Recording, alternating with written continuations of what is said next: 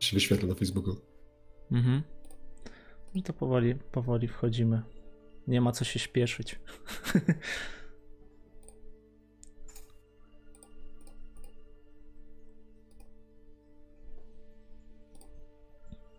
Nie jestem pewny, czy widać moją kamerę. Mm, widać, już widać. A. Mam tutaj taki trochę dziwny system, który który nie działa za dobrze, ale działa tak jak działa. Teraz czekaj. Znów cię nie widać, ale będzie widać za chwilę.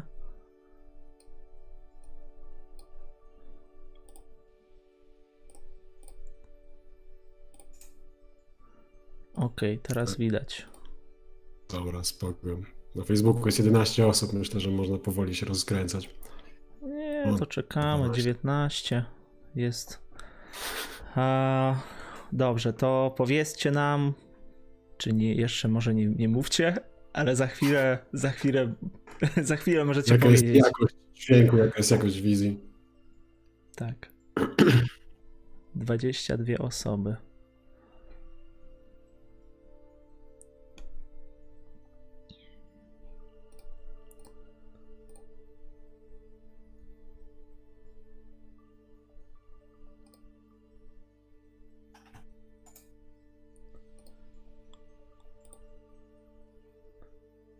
Jest cicho.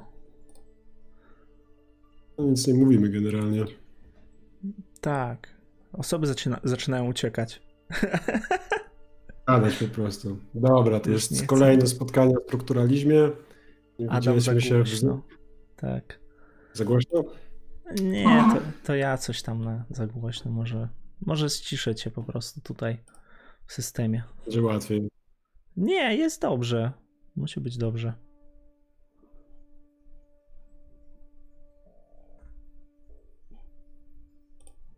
Tak.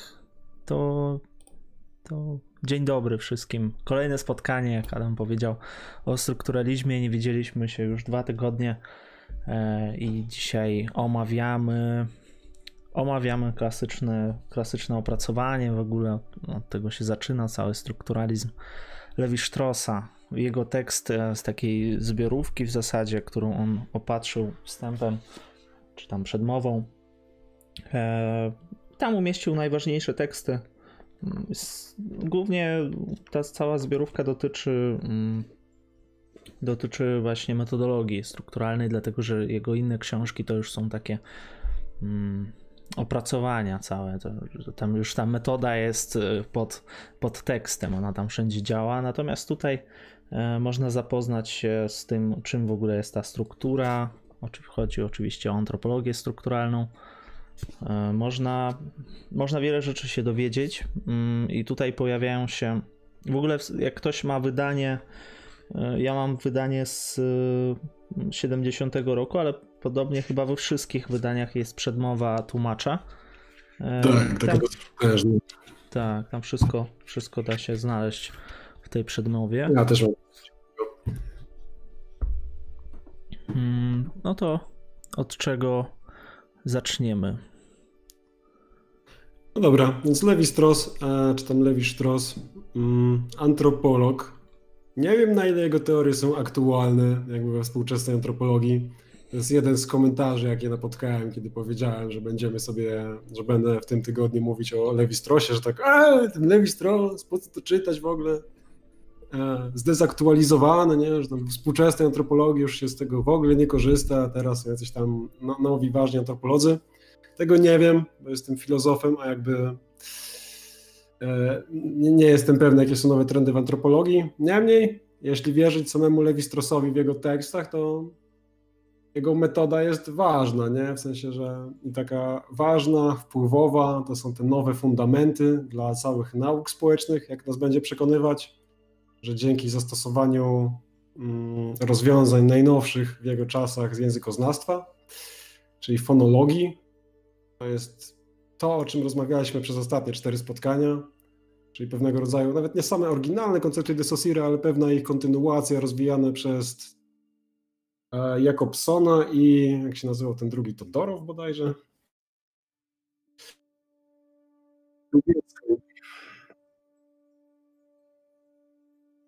Tak, tak, Trubieckoja. Na obu się powołuje Levi Strauss. Oni formułują te zasady antropologii, może sobie trochę o nich powiemy. E, zasady fonologii. Fonologia jest rozpoznana jako nowy taki powiedzmy nowy paradygmat w językoznawstwie. A samo językoznawstwo staje się wzorcową nauką dla wszystkich nauk humanistycznych, więc także dla, dla antropologii, którą zajmuje się Levi Strauss.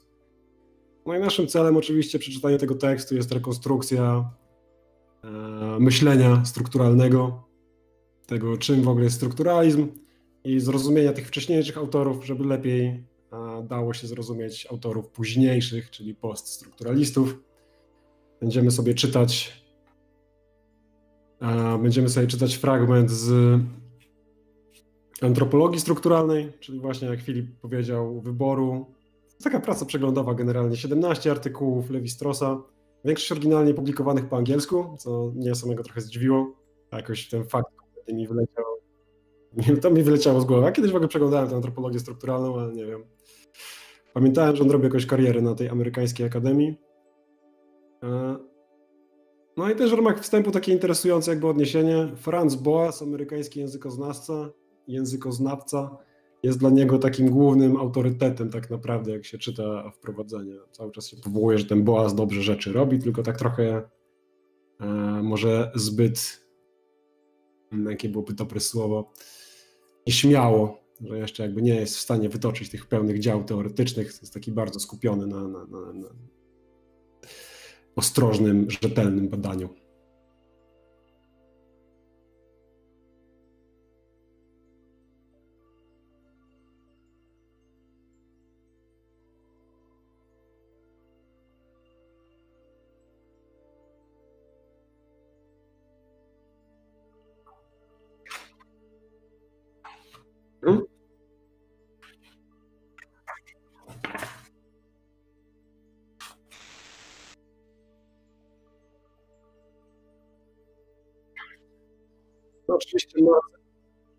Maus o tym słynnym szkicu oddarze. To jest bardzo wpływowy tekst. Jest jakiś komentarz, że nie słychać cię, Filip. Wydaje mi się dźwięk przed chwilą. Dobrze. no to nie słyszeli. A, nieważne. Już nie będę tego powtarzał. Ale wyłączyłem dźwięk, żeby nie było słychać szumów tutaj. No ale. O. W zasadzie po powiedziałeś, ja tylko chciałem dodać, że tak, mouse e, i jeszcze ten Pratchett, czy jak on się nazywa, Boże, zapomniałem jak on się nazywa. Nieważne. Kilka antropologów tam się pojawia i on na nich się powołuje. E, I w ogóle, co jest ciekawe tutaj, e, ja rozumiem, że on tylko na początku życia e, jakieś badania terenowe prowadził, wyjechał tam do Brazylii. Mhm. Chyba dwa razy wyjeżdżał gdzieś. Drugi raz dostał jakąś tam premię, dofinansowania od prezydenta, czy nie wiem od kogo, od Ministerstwa Nauki. Wyjechał a później już całe życie siedział w zasadzie u siebie w domu i pisał. Pisał właśnie o mitologiach, o, o różnych takich rzeczach. No. Jest problem w ogóle z większością takich antropologów e, kanapowych, ja bym tak nazwał, e, że oni nigdy nie wyjeżdżali za bardzo. Takim przykładem kanonicznym chyba jest Mircea Eliade. To, ten, to już w ogóle raz tam do Indii pojechał i, i na tym się tak, skończyło jego. Ale ja zajmował się, wiesz, tam analizą jungowską, to, to tam moim zdaniem da się poprowadzić bardzo łatwą linię od Kanta do Fichtego, Schellinga, Hegla, Junga, nie? Jung to jest psycho, psychoanaliza spekulatywna, więc Eliady nie potrzebował tych danych tam, wiesz, empirycznych, on to tam bezpośrednio wyciągał z absolutu po prostu, jak to działa. Tak. Miał, miał ten uprzywilejowany dostęp, nie? Mhm. E, no natomiast tutaj e, ten tekst został napisany w latach właśnie 50. chyba, ten, który będziemy omawiać, bo e, tak może powiemy, co to jest w ogóle za tekst.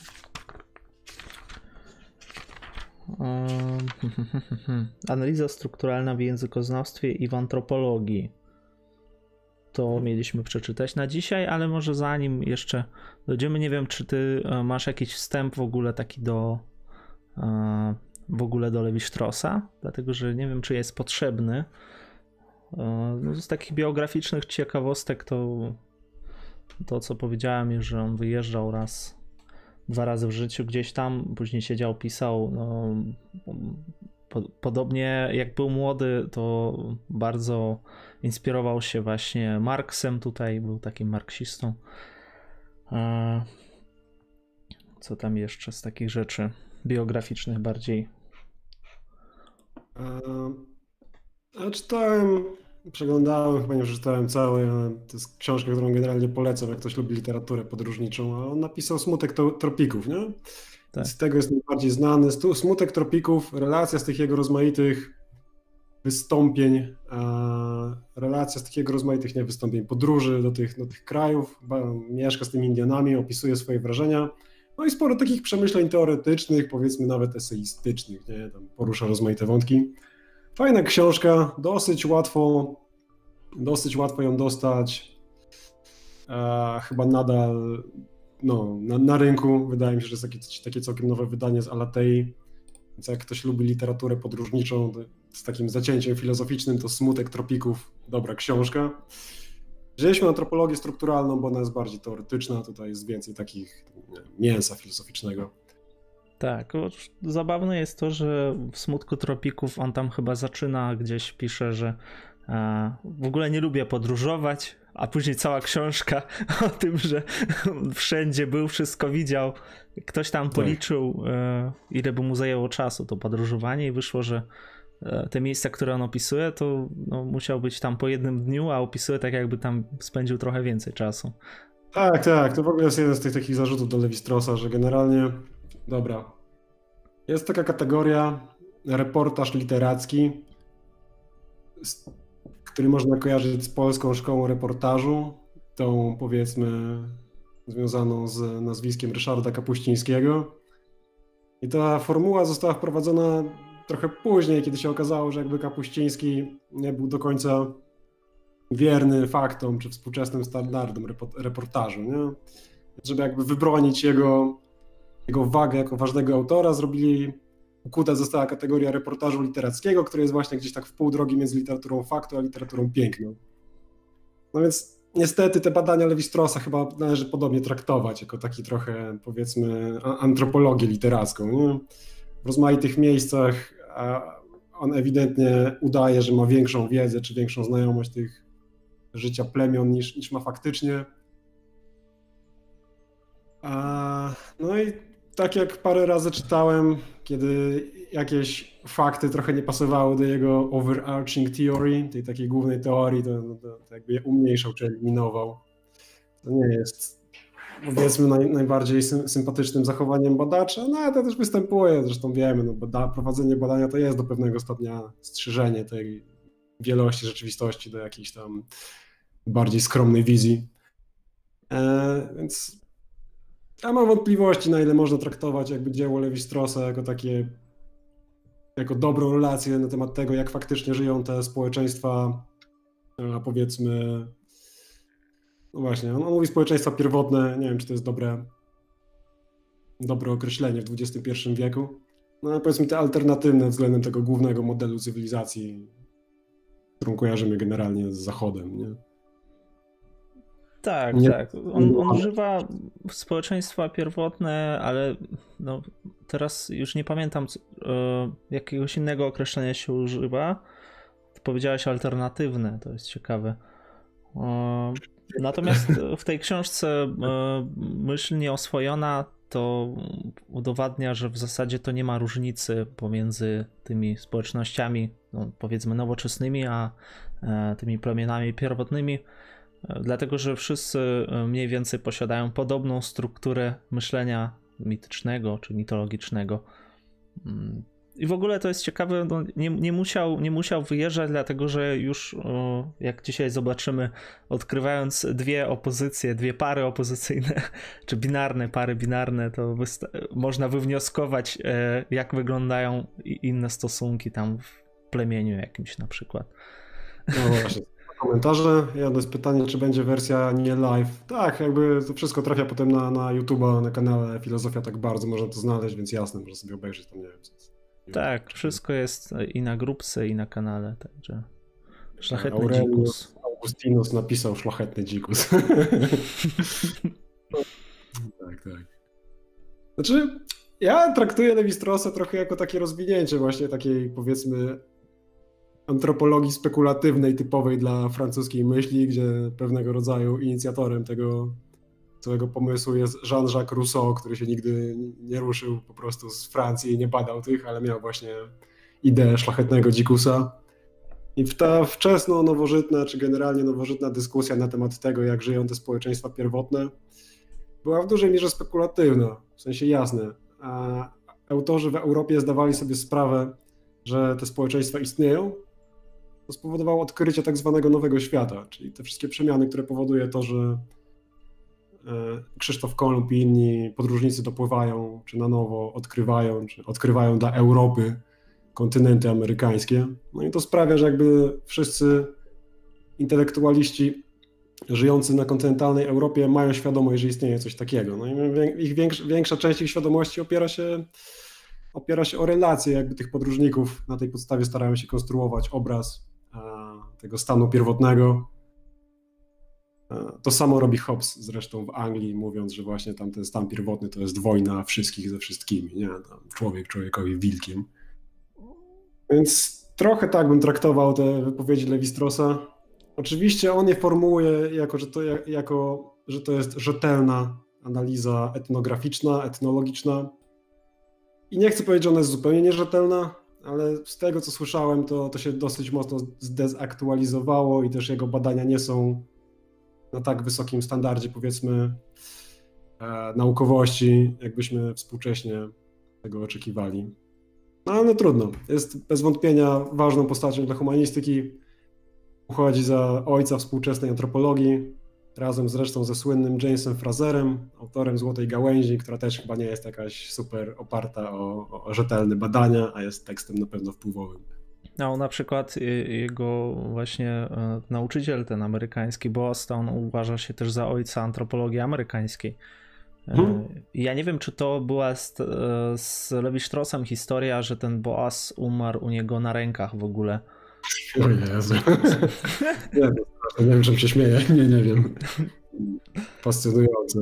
Tak przekazał po prostu, ty nieś dalej tam pochodnie antropologii. Tak, tak. Ten Boas w ogóle był, był ciekawą postacią, dlatego że no, miał wiele uczniów i każdy z uczniów e, obracał się w, jak w innym paradygmacie, tworzył e, inny system antropologii, e, podkładał inne podwaliny. Tutaj Levi Strauss ze swoim strukturalizmem, tam jakieś inne jeszcze szkoły, tam funkcjonalistyczne.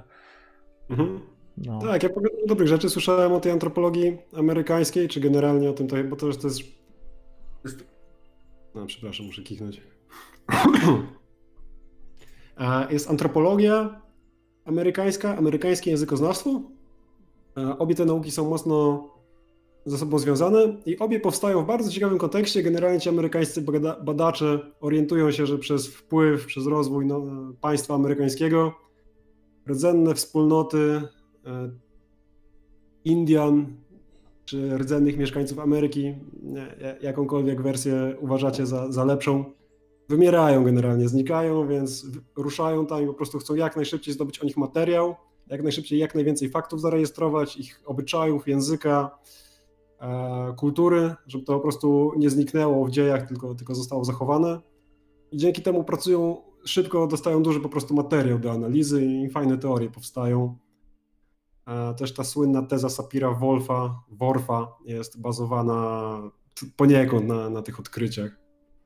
To jest ta teza z językoznawstwa, że człowiek jest determinowany przez język. Ja trochę teraz upraszczam. Mój znajomy pisał o tym licencjat i tam tłumaczył, że w ogóle nie ma żadnej tezy Sapira Worfa, jest osobna teza Sapira, osobno Worfa i one tam coś innego mówią. Tak. Jak się w to wgryzie, to, to okazuje się, że to jest bardziej, bardziej e, no, złożona sprawa, ale w takiej popularnej recepcji to, to jest ta teza, że generalnie jesteśmy bardzo mocno determinowani przez język. Strukturaliści dodadzą przez te nieświadome struktury językowe. No ale tutaj o, jaką rolę właściwie odgrywa język u Levi-Straussa? Bo ja tak może nie doczytałem, ale rozumiem, że ten język o, jest tutaj znaczy, służy ta, taką po prostu za analogię. W sensie mówię o tym long e, desosirowskim. E, hmm. No jest po prostu jakiś język, ale on, on robi tutaj, no dokonuje takiej analogii, że mówi, e, że porównajmy, sprób, hmm. spróbujmy znaleźć podobne fonemy właśnie w antropologii albo w mitologii. Moim zdaniem, niczym wytrawny filozof, od razu trafiłeś po prostu w punkt czy sedno. To jest dokładnie ten moment, w którym ta argumentacja jest arbitralna. Być może dlatego cały ten projekt się trochę zawalił, bo generalnie rzecz biorąc, tak. Nie wiem na ile przyjmujemy, czy tam przyjmujecie rozwiązania tej fonologii jako sensowne. Też możemy sobie chwilę o tym pogadać. Jest tutaj fajny tekst, gdzie on streszcza tam cztery zasady fonologii, tej w rozumieniu Jakobsona no i, ale mimo wszystko wydaje się, że to jest całkiem niezła nauka, tam potrafi generować jakąś wiedzę. Levi Strauss tworzy teorię, że stara się ustanowić analogię między fonemami, czyli tymi bazowymi strukturami językowymi, a, system, a elementami systemów pokrewieństwa. No i na, na ile jakby mu się to udaje ustanowić, na tyle to jest dobre, nie? Jeśli, jeśli udałoby się ustanowić to idealnie, w sensie, że to idealnie odpowiada temu, to faktycznie poziom ścisłości e, antropologii musiałby być taki sam jak tego zreformowanego językoznawstwa, czyli wysoki. Wydaje się jednak, że to jest bardziej skomplikowane. Ja nie jestem taki przekonany, że to się udało jakby tak dobrze ustanowić, no ale niemniej jakieś tam tezy są. Nie? Tak, są, są takie, że no, ciekawie jak on dochodzi do pewnych relacji a, pomiędzy właśnie tym, tym, ten, jak to się nazywa, wokun, wokun bulat, tak? Czy, tak, tak. E, osią główną tego tekstu jest coś, co mnie strasznie rozbawiło. Problem wuja generalnie. Tak to, jak to się nazywa? To jest filozoficzny problem wuja. Relacji między wujkiem a, a siostrzeńcem. Jako takiej dziwnej, takiej trochę tajemniczej relacji pokrewieństwa, która jest różna w rozmaitych kulturach i nie do końca wiadomo, z czego to wynika. Są rozmaite teorie, które próbują to tłumaczyć. Też moim zdaniem widać, dlaczego Lacan, czyli psychoanalityk freudowski, zwrócił uwagę na rozstrzygnięcia Lewi-Strossa, czy generalnie tej antropologii strukturalnej, bo tutaj ewidentnie są tezy o relacjach między siostrzeńcem a wujem, a więc także oczywiście między synem a ojcem. A relacja syn-ojciec jest fundamentalna dla zrozumienia tej, tej psychoanalizy. Widać te źródła przepływu. Tak. Przepraszam, wtrącić? Oczywiście.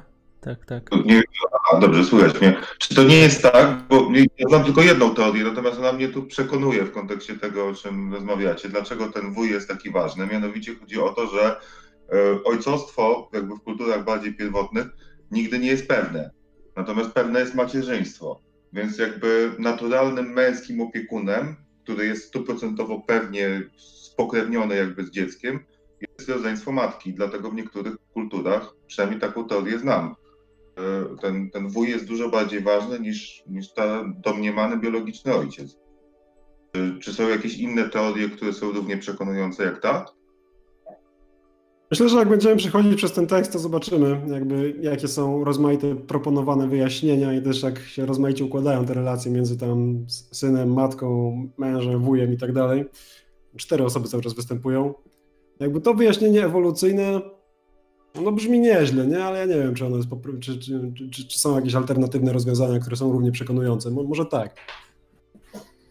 No, z tego co pisze Wisztros, to wynika tak, że albo z ojcem mamy tą relację taką właśnie ojcowską, że ojciec jest e, tym, który tam no, porządkuje nas, jest taki surowy, właśnie dyscyplinuje, wychowuje, albo ojciec jest takim kolegą, przyjacielem, daje nam jakąś wolność, a natomiast tym ojcem staje się e, w tym momencie wuj. E, albo mamy inną relację, ale to tam też koreluje z, in, też z innymi relacjami pomiędzy właśnie siostrzeńcem. No. Hmm. Za, za, każdym razem będą te.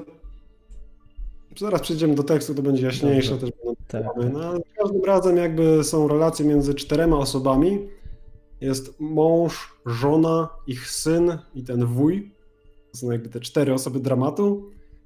I są jakby dwa, no, dwa, dwa, dwie polaryzacje, nie? Czyli albo relacje są takie sympatyczne, przyjacielskie ze współczesnej perspektywy, albo są nieprzyjemne, surowe, e, autorytarne. No i główna teza Lewi Straussa, ta strukturalna, jest taka, że jeśli zrozumiemy jedną z tych relacji, to tak naprawdę te inne się poukładają w konkretny sposób. Nie? One jakby są takimi mechanizmami, które się o siebie zaczepiają. Czyli jeśli na przykład mam nieprzyjemną relację z ojcem, taką autorytarną i tak dalej, to będę miał dobrą relację z wujem, jakąś tam z matką i jakoś tam będzie między mężem a, między mężem a żoną. Taka jest idea w każdym razie badania tych systemów pokrewieństwa.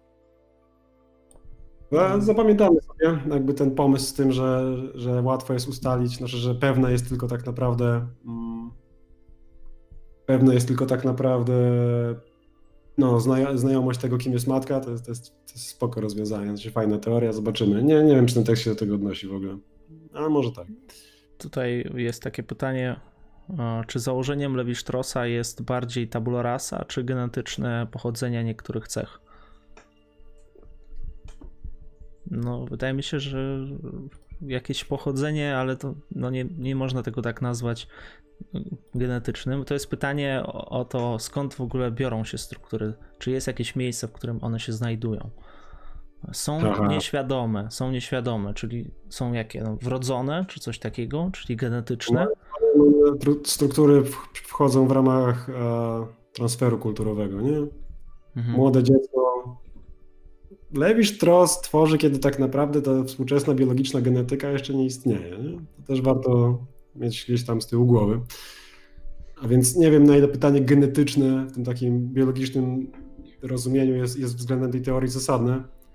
W, w moim rozumieniu te struktury, o których on pisze, przechodzą jakby w ramach transferu kulturowego. Więc rodzi się tak. dziecko, jest tam jakoś, na pewno jest jakoś warunkowane genetycznie. No, do pewnego stopnia ma tam pusty umysł, powiedzmy, odbywa się proces wchodzenia w kulturę i w ramach wchodzenia w tą kulturę, wchodzenia w język, poznawanie rozmaitych e, rytuałów, obyczajów, dziecko nieświadomie też łapie tą, tą strukturę społeczną i te, te nieświadome normy strukturowe, które są kulturowe, które są podobne, zdaniem Lewicz-Trossa, są analogiczne do tych zależności, które można znaleźć analizując język metodami fonologii. No tak, tak. tak. I ta nieświ- kultura wychodzi na to, że transfer kultury odbywa się na poziomie nieświadomym, tak? Czy jakoś jeszcze inaczej może się odbywać? Nie w pełni świadomym na pewno. No trochę świadomym tak, no wiadomo, nie ma szkoły w tych społeczeństwach szlachetnych dzikusów czy jakkolwiek e, autorów, powie, znaczy przedstawicieli myśli nieoswojonej, ale na pewno istnieją jakieś takie instytucje protoszkoły, nie? W sensie, że ktoś tam, nie stryjek pokazuje ci, jak zrobić łuk. A ktoś tam cię uczy, jak robić to czy tamto, ktoś ci przekazuje normy religijne, rytuały i tak dalej. Więc na pewno istnieje też taki świadomy transfer, no plus ten taki nieświadomy czy podświadomy. E, Lewi Strauss jakby argumentuje, że duża część tych rytuałów właśnie społecznych jest nieświadoma, odwołując się do naszego e, życia społecznego, do, do, do rytuałów, które możemy nadal zaobserwować we współczesnym świecie, jak na przykład zasady rozstawiania sztućców nie? Przed, przed, przed obiadem, że widelec leży po tej stronie, łyżka po tej stronie, tutaj, tutaj leży tam ta mała łyżka do deseru, tutaj leży coś tam, tutaj leży nóż. No, jest to jakaś reguła, którą tak naprawdę na jakimś etapie poznajemy, ktoś nam może ją wytłumaczyć, ale generalnie rzecz biorąc na pytanie, dlaczego tak się kładzie, większość ludzi, dlaczego tak się układa te sztućce, pewnie większość ludzi odpowie, no tam zawsze się tak robiło, nie? Czy tam, tak mnie nauczyła mama, tata, dziadek, babcia, nauczyciel w szkole. Nie mają Czyli... świadomości, że ta reguła obowiązuje hmm. i pełnej. Czyli one przychodzą z, z tego poziomu świadomego do nieuświadomionego. No właśnie y, bo tak to wygląda teraz, jakby ten transfer odbywał się gdzieś e, tak, że on na poziomie nieświadomym odbywa się, a jednak w pewnym momencie mm, jest ta świadomość, natomiast później ona zanika i te reguły stają się takie automatyczne, tak? Jak reguły językowe. Ja sobie wyobrażam to w ten sposób i myślę, że to wcale nie jest taki głupi model. Mhm. Załóżmy, że nauczyciel podaje ci kilka reguł takich explicite, nie? Należy robić to, nie robić tego.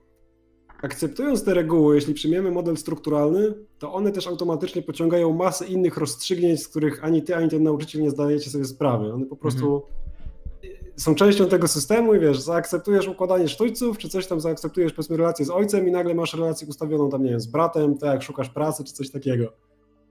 Że jakby pewne normy wchodzą na poziomie świadomym, jasne, w trakcie właśnie procesu kulturowego, ale masa tych norm jest z nimi jakoś związana, jakoś się pociąga, jakoś się z nimi łączy i one, one wchodzą nieświadomie. Więc tak sobie to wyobrażam generalnie. Że ta świadoma wiedza pociąga cały ten nieświadomy bagaż, z którego sobie nie zdajemy sprawy, on jakoś tam e, kieruje naszym życiem.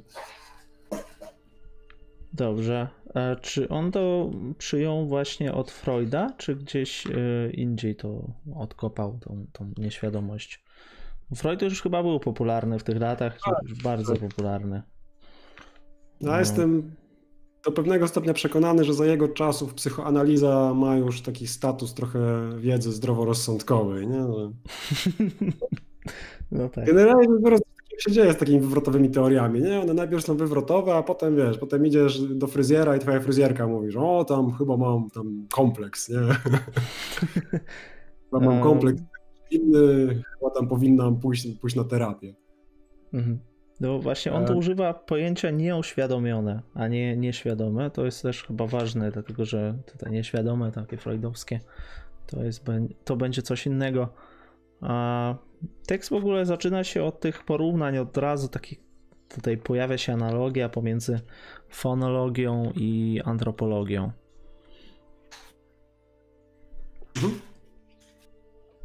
Dobra, może jeszcze z takiego zupełnie bazowego słownictwa to warto coś pewnie powiedzieć o tych tam liniach matrylinearnych i patrylinearnych. Mhm. To są dwa takie pojęcia, które tu ciągle występują. No, czyli powiedzmy zasady dziedziczenia. Matry i linearne są związane z linią matki, patrylinearne z linią ojca. Chyba też są jakieś bilinearne, tak mi się wydaje, gdzie jakby obie te linie są ważne. Nie jestem pewny, lepiej się czasami do nich odwołuje, że też takie przykłady tego typu społeczności istnieją. Tak, są takie i y, trzy główne takie rzeczy, które on będzie, znaczy wokół których on będzie się kręcił, y, to są, no, nie wiem jak to nazwać, struktury. Y, z jednej strony mam, mamy jakiś system pokrewieństwa, o którym właściwie jest większa część tego tekstu. A druga rzecz to jest e, system wymiany kobiet. To jest w ogóle dla mnie e, jakieś takie dziwne. I jeszcze tam coś było, jeszcze jakiś trzeci element. Jeszcze tak doprecyzowując, żeby to tak padło powiedzmy trochę podręcznikowo. Więc patrylinearny system pokrewieństwa to jest taki system, że kiedy urodzi się dziecko, e, to będzie automatycznie włączone do, do, do grupy reprezentowanej przez ojca. To po ojcu odziedziczy a nazwisko, majątek, przywileje. Matrylinearny to samo, tylko że właśnie no, dziecko się urodzi, będzie włączone do grupy matki, po matce odziedziczy nazwisko, przywileje, majątek, etc. No, więc to są te patrylinearne i matrylinearne. Lewi Strauss tworzy w otoczeniu e, jakby, dobra, Istnieje taka teza, dosyć interesująca także dla ludzi o być może bardziej lewicowych poglądach. W każdym razie był taki antropolog, on się nazywa Louis Morgan. Napisał dosyć wpływowe prace, w których dowodził, że te systemy matrylinearne były wcześniejsze od patrylinearnych. Właśnie te systemy matrylinearne są jednym z przykładów tak zwanego komunizmu pierwotnego, o którym pisał Karl Marx. Nie? I sama ta idea istnienia tych systemów matrylinearnych, tego nie wiem, pierwotnego matriarchatu gdzieś tam będzie się przewijała w tle w tym tekście, warto mieć to na uwadze. Tak, mamy właśnie tutaj już pierwszą opozycję albo to, albo to. E, I tak prawdopodobnie było to postrzegane e, u Malinowskiego na przykład, albo u, no, u ewolucjonistów mm, z tego co rozumiem, on odnosi się cały czas do ewolucjonistów i do funkcjonali funkcjonalistów i jeszcze do dyfuzjonistów. Wszystkich okay. krytykuje e, i mówi, że oni właśnie, no na przykład Malinowski rozpatrywał właśnie rodzinę w rodzinie. Jakby jest jedna rodzina i ograniczymy się do tej jednostki takiej podstawowej. Natomiast. To Malinowski to są funkcjonaliści, jak mi się wydaje. Tak, tak, tak. Natomiast co robi. No. Nie, nie, że jakby Malinowskiego mhm. masa ludzi może kojarzyć. No jest to nazwisko, myślę, popularne w polskiej kulturze. To, tak. to Malinowski się będzie pojawił tutaj parę razy. Trochę go Lewi Strauss chwali, podoba mu się, podobają mu się ci argonauci słynni, e, ale też go mocno krytykuje generalnie. Malinowskiego należy kojarzyć ze stanowiskiem, które Lewi Strauss tutaj nazywa funkcjonalistami. Poza tym występują jeszcze właśnie ci antropolodzy o takim zacięciu ewolucyjnym, którzy będą starali się przenieść pewne tezy czy rozwiązania z darwinowskiej teorii ewolucji na, na antropologię. No i jest też ta grupa tych dyfuzjonistów. Ciężko mi jest generalnie do końca zrozumieć, na czym polega to stanowisko, ale oni chyba generalnie twierdzą, że jest jakaś grupa, która ma pewne obyczaje i te grupy obok po prostu przez to, że są obok, to trochę tam przesiąkają tą kulturą. Tak, tak, tak że się... się kultura roznosi jakby, że jest jakieś ośrodki, są ośrodki różne i z tych ośrodków płyną różne właśnie takie elementy kultury, one się między sobą e, no, przenikają, i z tego powstają jakieś inne kultury. Tak by to można było w skrócie ująć. E, ewolucjoniści, tak jak, tak jak powiedziałeś. E, no i mm, nie wiem, czy to jest ich wspólna cecha, a, ale jakby ten główny wkład Lewi Straussa e, w, w, jakby w relacje rodzinne polega na tym, że on zwrócił uwagę na wuja, i na te inne pokrewieństwa, które występują. Nie, nie ujmował wszystko w kategoriach matka, ojciec i, i tyle, natomiast tutaj każdy ma inną rolę. Tam siostrzeniec, wuj, yy, no kto jeszcze tam, siostra, oczywiście. I wszyscy między sobą są powiązani, i zależnie od tego, jaka jest relacja z jednej strony pomiędzy właśnie synem, ojcem, on mówi tam gdzieś, że wystarczy w zasadzie dwie pary tylko odkryć opozycyjne i już można wywnioskować te e, dwie następne, które będą. No dokładnie, można powiedzieć, że zasługą Lewi Straussa, przynajmniej w tym tekście, jest dobre rozwiązanie problemu wuja, czy tam naświetlenie tego problemu wuja. E, to jest ta tajemnicze trochę pojęcie, ono się rozjaśni potem, to jest ta relacja awunkularna. Mhm. Tak, tak. No tutaj e, często pojawia się właśnie ta analogia do, mm, to jest początek tak, tekstu, przeglądam sobie, analogia do, mm, do fonologii. Cały czas on mówi, że fonologia to już taki szczyt językoznawstwa i chcemy właśnie tak jak w fonologii. Ja się zastanawiałem, dlaczego na przykład e, nie matematyka. No, to, co on tam pojawiają się, te struktury, jak on ich opisuje, to, jest, to wygląda jak jakaś algebra czy coś takiego. Hmm. Matematyka gdzieś tam w ogóle jest w tle. Dobra.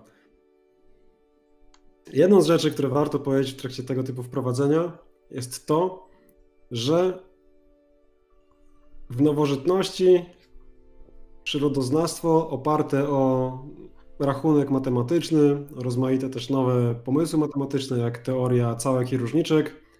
Rozwija się w sposób dynamiczny, szybki, generuje fajny postęp wiedzy. Wydaje się, że dużo więcej wiemy o świecie, bo tam, nie wiem, fizycy, biolodzy, chemicy stosują modelowanie matematyczne. A nauki społeczne, bo tak nazywa Levi-Strauss wszystkie nauki społeczne i całą humanistykę, w dzisiejszym podziale, czy tam w Polskiej Akademii się wyróżnia humanistykę osobno obok nauk społecznych, no ale tu, tu jest to wszystko razem. One się tak nie rozwijają generalnie rzecz biorąc. Rozwijają się tak trochę, są jakieś tam badania, historycy piszą bardziej adekwatne monografie. Niemniej wydaje się, że nie ma takiego przełomu. No jest nadzieja właśnie, że to językoznawstwo zreformowane, e, czyli teoria fonologiczna, stanie się niczym matematyka dla całej dziedziny nauk społecznych, że właśnie dzięki E, dzięki zastosowaniu, dzięki ustawieniu tych analogii, uda się wywodzić pewne tezy w obszarze nauk społecznych, które będą się cechowały pewnością, nie? że będą pewne, będą konieczne, będą powszechne, będą takimi porządnymi prawami, a nie tylko jakąś indukcją. jak to się często robi w naukach społecznych. Nie? Tam w socjologii mamy pewnego typu rozumowania indukcyjne. Obserwujemy ileś tam zjawisk i na tej podstawie twierdzimy, że no dobra, to pewnie jest takie, takie właśnie ogólne indukcyjne prawo. Tak, że jest jakiś fakt społeczny, tak zwany. No, dobra. Tak. 91 strona, myślę, że od tego warto zacząć. Mhm. Tutaj właśnie on rekonstruuje te zasady fonologii, a właśnie odpowiedzi na to pytanie dostarcza mistrz fonologii, autor, który się już nam pojawił, ten cały Trubieckoń. No i przedstawia on metodę fonologiczną do czterech podstawowych kroków. Myślę, że przeczytam cały ten fragment, bo to jest fajne takie tak naprawdę wyłożenie tego, czym jest ta fonologia. Jakieś syntetyczne ujęcie też trochę tego, o czym mówiliśmy przy okazji Desosira i tej wczesnej, wczesnej fonologii, wczesnego programu dla językoznawstwa. Więc tak, Trubieckoń w programowym artykule sprowadza metodę fonologiczną do czterech podstawowych kroków. Po pierwsze, fonologia od badania uświadomionych zjawisk językowych przechodzi do badania ich nieuświadomianej infrastruktury. Po drugie, nie chce ona traktować członów jako bytów niezależnych, czyni natomiast podstawą swej analizy zachodzące między nimi relacje. Po trzecie, wprowadza pojęcie systemu. Po czwarte wreszcie, zmierza do odkrywania ogólnych praw, bądź, znajdywania, bądź znajdowanych przez indukcję, bądź wywodzonych logicznie, co nadaje im charakter absolutny. Więc te cztery najważniejsze cechy fonologii to jest właśnie stwierdzenie, że te zjawiska językowe są nieświadome. Nie? Jest ta głęboka struktura, ten słownik long e, w terminologii de Saussura. Po drugie, osobne elementy, e, które bada językoznawca, czyli te fonemy, nie są niezależne, tylko właśnie tworzą pewien system, to jest trzeci punkt, i są wzajemnie powiązane, wchodzą w relacje będą tworzyły te pary, pary przeciwieństw. Po trzecie system, po czwarte wgląd w ten słownik językowy daje nam dostęp do ogólnych praw, niektórych indukcyjnych, a niektórych nawet, tak twierdzi Trubiecko, i właśnie wywodzonych logicznie, a więc e, jakby to powiedział Kartezjusz, apodyktycznych. E, czy tam, jak on sam mówi, absolutnych. Mamy taką wiedzę w mocnym sensie. Nie? Mhm. No tak. I na zasadzie tutaj jeszcze nie wiem, czy powiedziałeś o relacjach, w sensie przeczytałeś, ale byty niezależne czyni natomiast podstawą swojej analizy zachodzące między nimi relacje.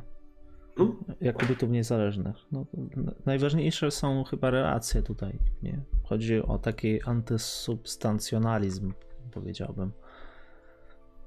Hmm. No tak, znaczy jakby do pewnego stopnia to jest odejście od takiej trochę, nie wiem, nazwijmy to arystotelesowskiej wizji świata, gdzie są jakieś takie stałe istoty. Znaczy trochę nie, ale trochę tak. Nie, wiem na ile ta analogia jest aż dobra. A powiedzmy, że można sobie wyobrazić, że generalnie jednostki są tworzone, są jednostkami, bo jest w nich coś takiego, co czyni je nimi. Nie? Jest taki wewnętrzna istota, coś takiego, co sprawia, że jednostka jest jednostką w tym podejściu jakby jednostka nabywa swoją tożsamość poprzez odniesienie do innych, do, in, do innych bytów, nie? Do, do innych elementów tworzących ten system. Nie jest coś pierwotnie w niej, tylko ta indywidualność powstaje przez relacje z innymi elementami systemu. Ciekawy typ myślenia o świecie. E, no tak, się... Tutaj hmm? cała nauka właśnie strukturalna będzie polegała na odkrywaniu, powiedziałeś apodyktycznych, a tutaj ja czytam koniecznych stosunków, że ustawiamy konieczne stosunki, które zachodzą pomiędzy różnymi mm, pokrewieństwami, tak, opozy opozycyjnymi i na podstawie tych stosunków próbujemy zrozumieć kulturę. Natomiast te pokrewieństwa są takimi strukturami, które są samodzielne, e, są samorzutne właśnie i działają w taki sposób, że się jakby mm, powtarzają w kulturze, że się odtwarzają cały czas i my na nich, do nich wracamy. Tak, nawet jakbyśmy chcieli chyba e, inaczej jakoś skonstruować, nie wiem, czy to jest dobre określenie, społeczeństwo, to i tak e, wejdziemy jakby w te struktury dalej, że to, to się pojawi. E, ja miałem taką, mm, znaczy takie, taką, takie oczywiste pytanie zdroworozsądkowe, a co jak nie ma tego wuja? Co jak umiera? Co jak e, właśnie, to co wtedy z tą relacją się dzieje? Pojawia się jakiś wuj symboliczny? To jest wspaniałe pytanie. Być może właśnie, wiesz, nie istnieje tak naprawdę wuj, tak jak istnieje tylko funkcja wuja, nie? Czy tam imię wuja, tak, że tak zajawy tutaj lakanowskie. Nieważne, tak. czy jest jakiś ojciec, ważne, że jest funkcja ojca. Więc mo, mo, może kiedy wuj nie istnieje, to po prostu na jego miejsce wskakuje właśnie wuj symboliczny, który może być ktoś inny, no nie wiem, tam twój jakiś przyjaciel twojej matki. No i to, to jest takie pytanie, które, yy, które należałoby rozważyć przy tym tekście też. Może tam jak pojawią się jakieś fragmenty. Yy, widzę, że tam spoglądasz chyba na ten komentarz, który dostaliśmy. Mhm. Yy, tak, podejście bardzo typowe dla Francuza. Francuzi najbardziej w 1919 roku na konferencjach pokojowych przeżywali, że ich język, podstawa cywilizacji Zachodu, został zepchnięty na drugie miejsce. Ale to odnośnie do czego? Bo o, o języku francuskim chyba nie, nie mówiliśmy, tak? Faktycznie to są Francuzi i faktycznie się zajmują głównie jakby badaniem języka francuskiego. Jasne, dla de często na przykład język francuski to jest główny punkt odniesienia, ale ich ambicją jest wypowiadanie się o języku w ogóle. -hmm. Więc te normy, te, te zasady obowiązy mają obowiązywać dla każdego języka. Dla każdego języka naturalnego. Nie mam pojęcia, jakby to pasowało na przykład do, nie, do języków programowania, pewnie nie za bardzo. Ale to też nie jest horyzont myślenia dla, dla tych badaczy, nie? Tam nie ma żadnych sztucznych języków. No tak, tutaj oczywiście bardziej Trubiecko jest chyba. E, no, Trubiecko nie był Francuzem, w ogóle to jest chyba rosyjski Żyd. E, między innymi jeden z ojców e, założycieli te, tego, co się dzisiaj nazywa euro. Nie, nie euro. Mm, jak to było? Euro, euroazjatyzm. To, to, co Dugin tam rozwija. Mhm. on różne zbiorówki wydawał, był bardzo zaangażowany, ale później z tego mm, jakby z, no, wyszedł z tego po prostu. E, i zajął się właśnie badaniem języka. Znaczy ja Trubieskiego kojarzę tylko z tych wprowadzeń do, do właśnie strukturalizmu fonologii. Nie miałem pojęcia, że jakoś można powiązać go z Duginem, ale spoko. Nie, nie, on, on, on jest, tak jak mówię, że on jest autorem tego, e, co się nazywa właśnie, nie chcę się tutaj pomylić, euroazjatyzm to chyba się nazywa. Mhm.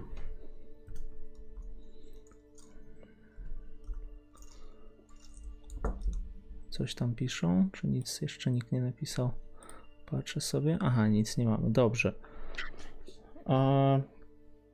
No i co jeszcze tutaj? Pojawia się taki element e, krytyczny, co w ogóle, co, jak, jak tworzy swoją teorię Levi-Strauss. To jest ciekawe, że większość filozofów w ogóle mm, tak zaczynają swoje najważniejsze dzieła, że krytykują swoich poprzedników.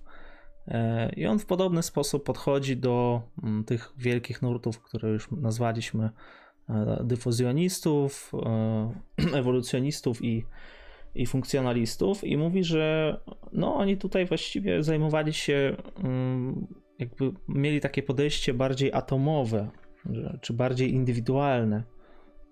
Natomiast on chce przeciwstawić się temu podejściu właśnie atom, atomowemu i Mm, wprowadzić, mówisz właśnie tutaj trzeba zwrócić się do tych nauk e, de Saussura i wprowadzić tutaj pojęcia diachronii i synchronii. I to ma wyglądać w podobny sposób, że my badamy kulturę synchronicznie, albo no, diachronicznie podchodzimy do, wybieramy jakiś tam odcinek krótki.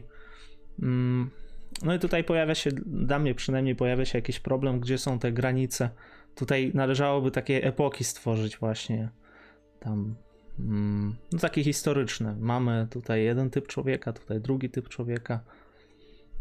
No tak, ale on sam zauważy, że generalnie etnologia nie ma dostępu do tego typu wiedzy, nie? że to pewnego rodzaju problemem etnologów jest to, że liczba danych historycznych o wielu tych ludach jest bardzo niewielka. No nie ma standardowy podział czy odróżnienie etnologii od historii jest takie, że historia do, ma dostęp do tekstów, do, do źródeł pisanych, etnologia nie ma.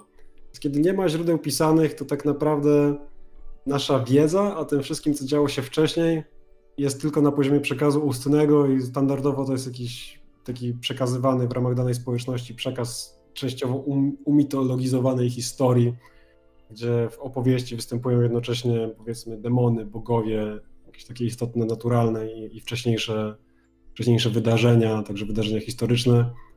Więc trudno jest tutaj pokazywać te epoki, nie? Znaczy pomijając może że taką jakąś wizję Wika, że tam wcześniej była epoka bogów, potem była epoka mhm. bohaterów, a teraz jakaś tam epoka ludzi. Złoty wiek, tak. Tak, tak. E, w ogóle fajna uwaga, moim zdaniem ważna, że typowo filozofowie e, piszą, odnoszą się w swoich tekstach do poglądów innych filozofów i je krytykują. Myślę, że tak na poziomie metafilozofii można by z tego zrobić zarzut do filozofii w ogóle, że filozofia jest w dużej mierze przygodą intertekstualną. Nie? To jest kolejna rzecz, że tam Heidegger czyta to, co Hegel powiedział o Kancie, to, co Kant powiedział o Hobbesie, a Hobbes powiedział o tym i tamtym i po prostu tak sobie leci, nie? Że tak, historia kolejnych tekstów przez kolejnych myślicieli. Gdzie jest odniesienie do tej rzeczywistości, nie? Gdzie, gdzie, gdzie jest wytłumaczenie to, czym jest świat? No tego często nie ma, nie? To jest, że tam Hegel tu powiedział to, a tak naprawdę to, to jest inaczej. Tak, tak. No to E, tak, strona 93. Mm. On tu tak pisze ciekawie. Nikt nie pyta się, w jaki sposób systemy pokrewieństwa rozpatrywane jako całości synchroniczne mogłyby funkcjonować z jakąś regularnością i skutecznością, gdyby były arbitralnym rezultatem spotkania mm, wielu różnorodnych instytucji. W większości trzeba, e, w większości zresztą hipotetycznych. Mm, no tutaj zarzuca im, że, że nie badają, bo nie badają tego synchronicznie, no ale z drugiej strony jakby mieli to robić synchronicznie, że tutaj o, on jest odkrywcą tej, tej metody. No on jakby przekłada te rozstrzygnięcia desyrowskie na, na, na badania antropologiczne. No faktycznie jakby teraz Lewi Strauss musi nas przekonać, że jego pomysł jest sensowny, czyli musi wytoczyć jakąś argumentację za tym, że te struktury istnieją. A to, co tutaj przeczytałeś, to jest jeden z argumentów. Pomysł jest generalnie taki, że w rozmaitych społecznościach, które nie miały kontaktu ze sobą, występują podobne, podobne regularności. Podobnie się to ustawia. Zobaczymy właśnie, że występuje parę takich typów schematów tych relacji między synem, ojcem, wujem, żoną, matką. Żona i matka to jest ta sama osoba, w te, będzie na tych, na tych diagramach. No i, i teza, że jakby tego typu regularności występują w wielu społecznościach, ma nam sugerować, że odpowiada za nie jakieś takie ukryte prawo. I to prawo to właśnie to będzie ta struktura, która determinuje te systemy pokrewieństwa i którą, jak Lewi Strauss zaznacza, on sam jakby, mm, on jej sam nie, nie, nie odkrywa, ale on jest tym badaczem, który konsekwentnie zwraca na uwagę na to, że ona istnieje i jakby wyprowadza z tego wiele daleko idących konsekwencji.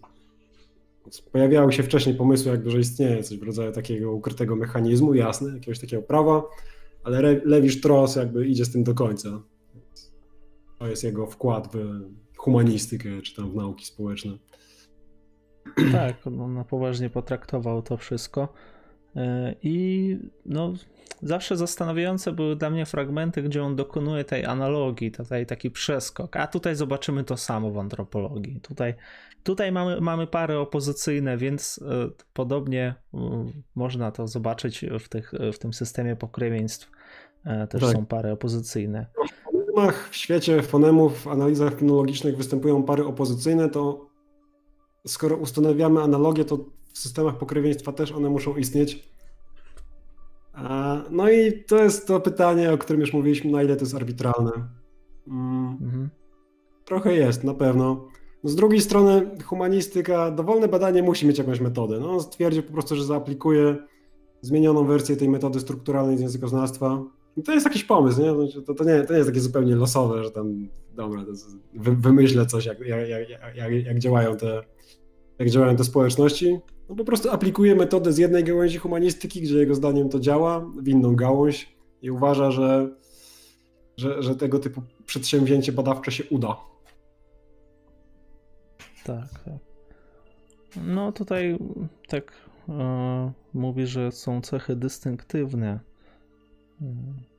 Co, co tutaj jeszcze z takich rzeczy pojawia się? Ja uważam, że jest piękny fragment, koniec 94 strony. Mhm, mhm. Formuje trzy zarzuty. Eee, No, może to przeczytam całość, moim zdaniem to jest bardzo urocze.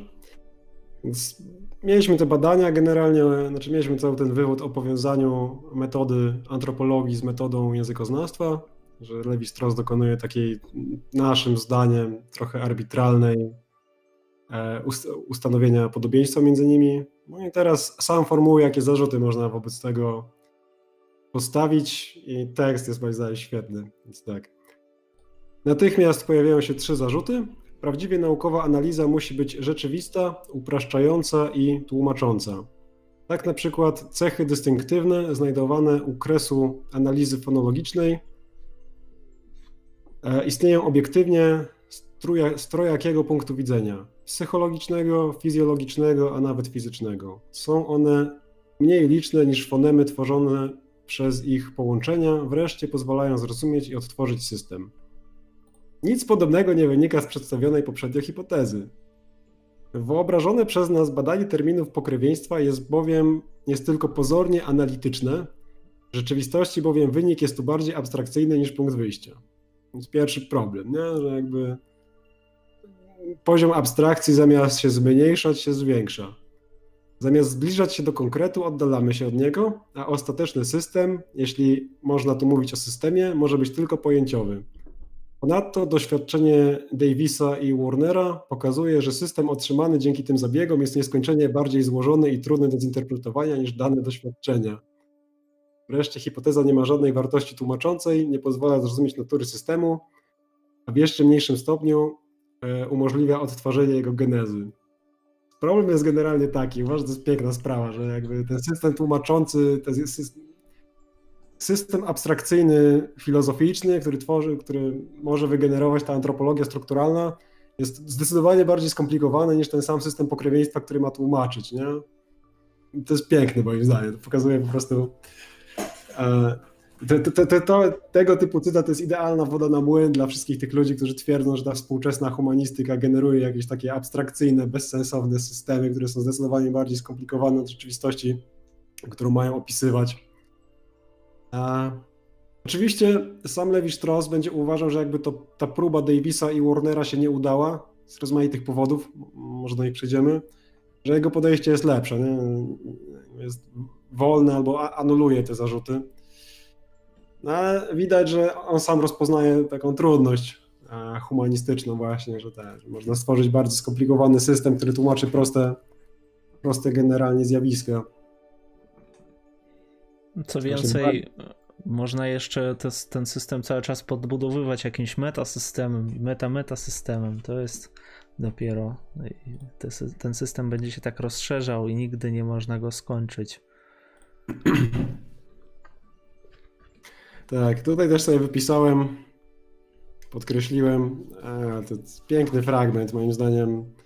To jest jedna z tych rzeczy, które występują w książkach e, z nauk społecznych.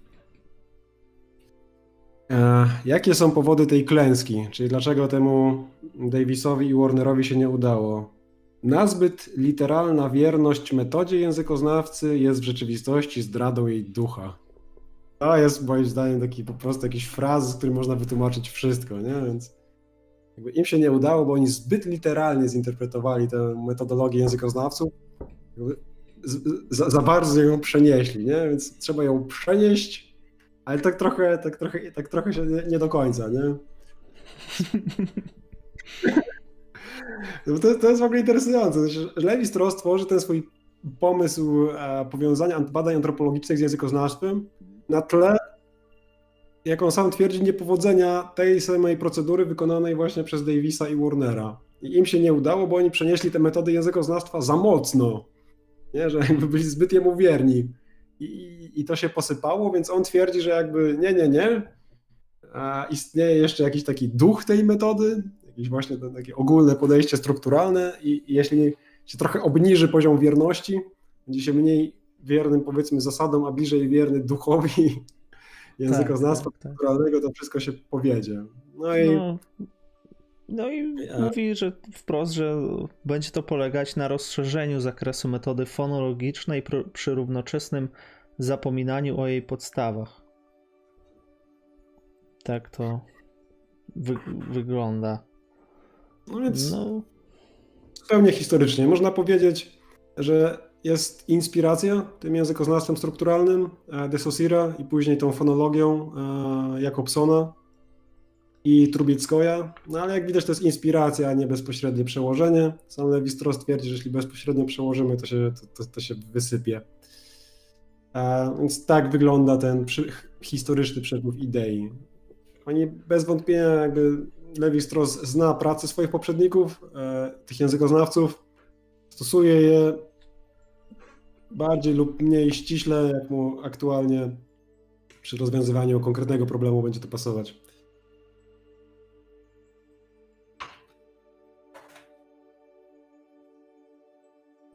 System pokrewieństwa, czy tam dalej, obejmuje mm, w istocie dwa zupełnie różne porządki rzeczywistości. Mamy przede wszystkim terminy, w których wyrażają się rozmaite typy stosunków rodzinnych, ale pokrewieństwo wyraża się nie tylko w nomenklaturze. Jednostki lub klasa jednostek, które używają tych terminów, czują się albo nie czują się, zależnie od przypadku, zobowiązane do określonego zachowywania się względem siebie do szacunku bądź familiarności, prawa bądź obowiązku, przywiązania lub wrogości. Obok tego, co proponujemy określić jako system nazw i co stanowi, mówiąc ściśle, system słownictwa, występuje inny system również o charakterze psychologicznym i społecznym, który określamy jako system podstaw. Otóż jeśli o. prawdą jest, tak, system podstaw pojawia się, no to tutaj to jest ta istota już e, strukturalizmu, co to jest system podstaw. Tak, tak. To właśnie będzie chyba ta główna analogia, czy znaczy to analogia, złe słowo. To jest ten przełom, który Levi Strauss w własnym mniemaniu odkrywa. Że jakby wcześniej starano się ustanowić analogię między mm, systemem fonemów, fonologii, a systemem nazw, jakie występują w analizach systemów pokrewieństwa. To tak naprawdę trzeba właśnie zwrócić uwagę jeszcze na ten wymiar tych postaw i on te postawy będzie generalnie grupował jakby dwie opozycje. Jeśli będą te postawy takie generalnie powiedzmy sympatyczne i przyjazne i takie generalnie antypatyczne, nieprzyjazne. Mamy taki komentarz, e, pytanie właściwie. Czy strukturalizm mógłby być alternatywą dzisiaj dla postmodernizmu, który zdaje się trochę zawodzi na polu narastających sporów politycznych o definicję? Strukturalizm jest, tak jak będziemy się starali dowodzić, idąc dalej tą serią, podstawą dla, dla postmodernizmu tak zwanego. Czy można by powiedzieć, że linia idzie tak, jest strukturalizm, poststrukturalizm i recepcja amerykańska w latach 80. obu tych nurtów jednocześnie, która znana jest jako postmodernizm.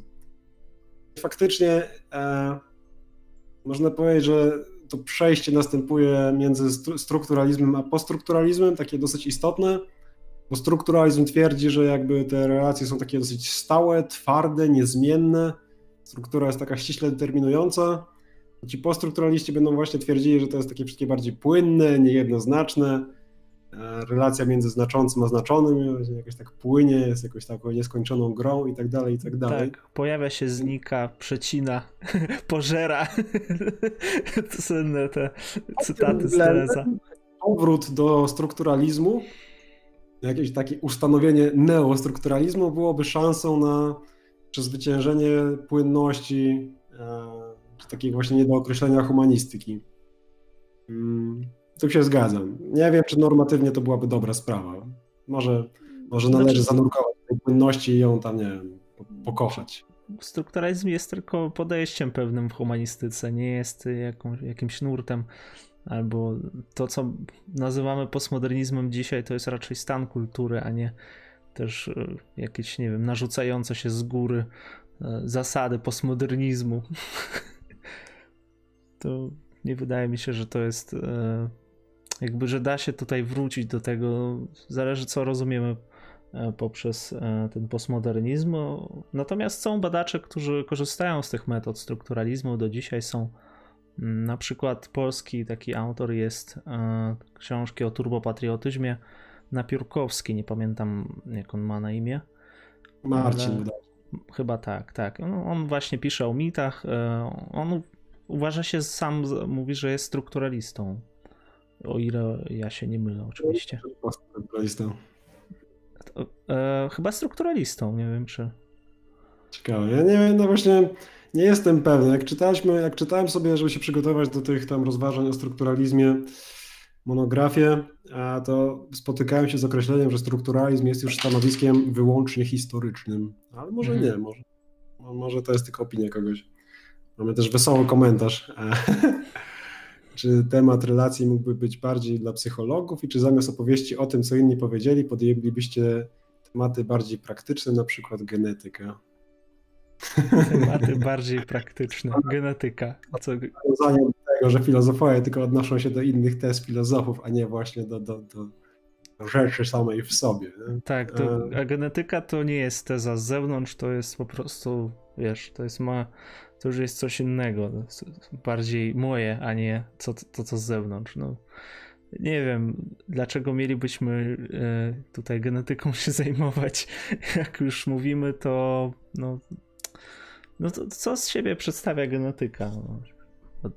Bym powiedział tak, jeśli się wejdzie to głębiej w dyskusję ze współczesnej e, filozofii nauki, zwłaszcza filozofii nauk przyrodniczych, to się okaże, że istnienie rozmaitych obiektów, które człowiek żyjący na poziomie zdrowego rozsądku uważa, że są oczywiste, nie? Na przykład jest totalnie oczywiste, że istnieją atomy, czy że istnieją właśnie geny, czy że istnieje, czy że ewolucja jest tam, nie wiem, faktycznie zachodzącym procesem, nie? Że to są jakieś takie super twarde rzeczy, po prostu to jest, nie?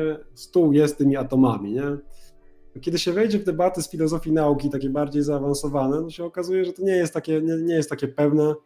Nie tylko rozmaici szaleni ludzie twierdzą, że, wie, że istnienie atomów jest na przykład tylko istnienie ich jako postulowanych obiektów w ramach teorii, e, które coś tam mówi o modelach rzeczywistości, a, a nie, nie, wyjaśnia tego. Więc ja, ja zawsze jestem nieco sceptyczny w stosunku do takiego twardego rozgraniczenia, że właśnie, nie wiem, genetyka tutaj opisuje jakieś takie super twarde, istniejące, istniejące rzeczy w świecie, nie? że to jest taka pewna wiedza, a ta humanistyka to jakieś takie dziwne, dziwne samoodnoszące się rozważania.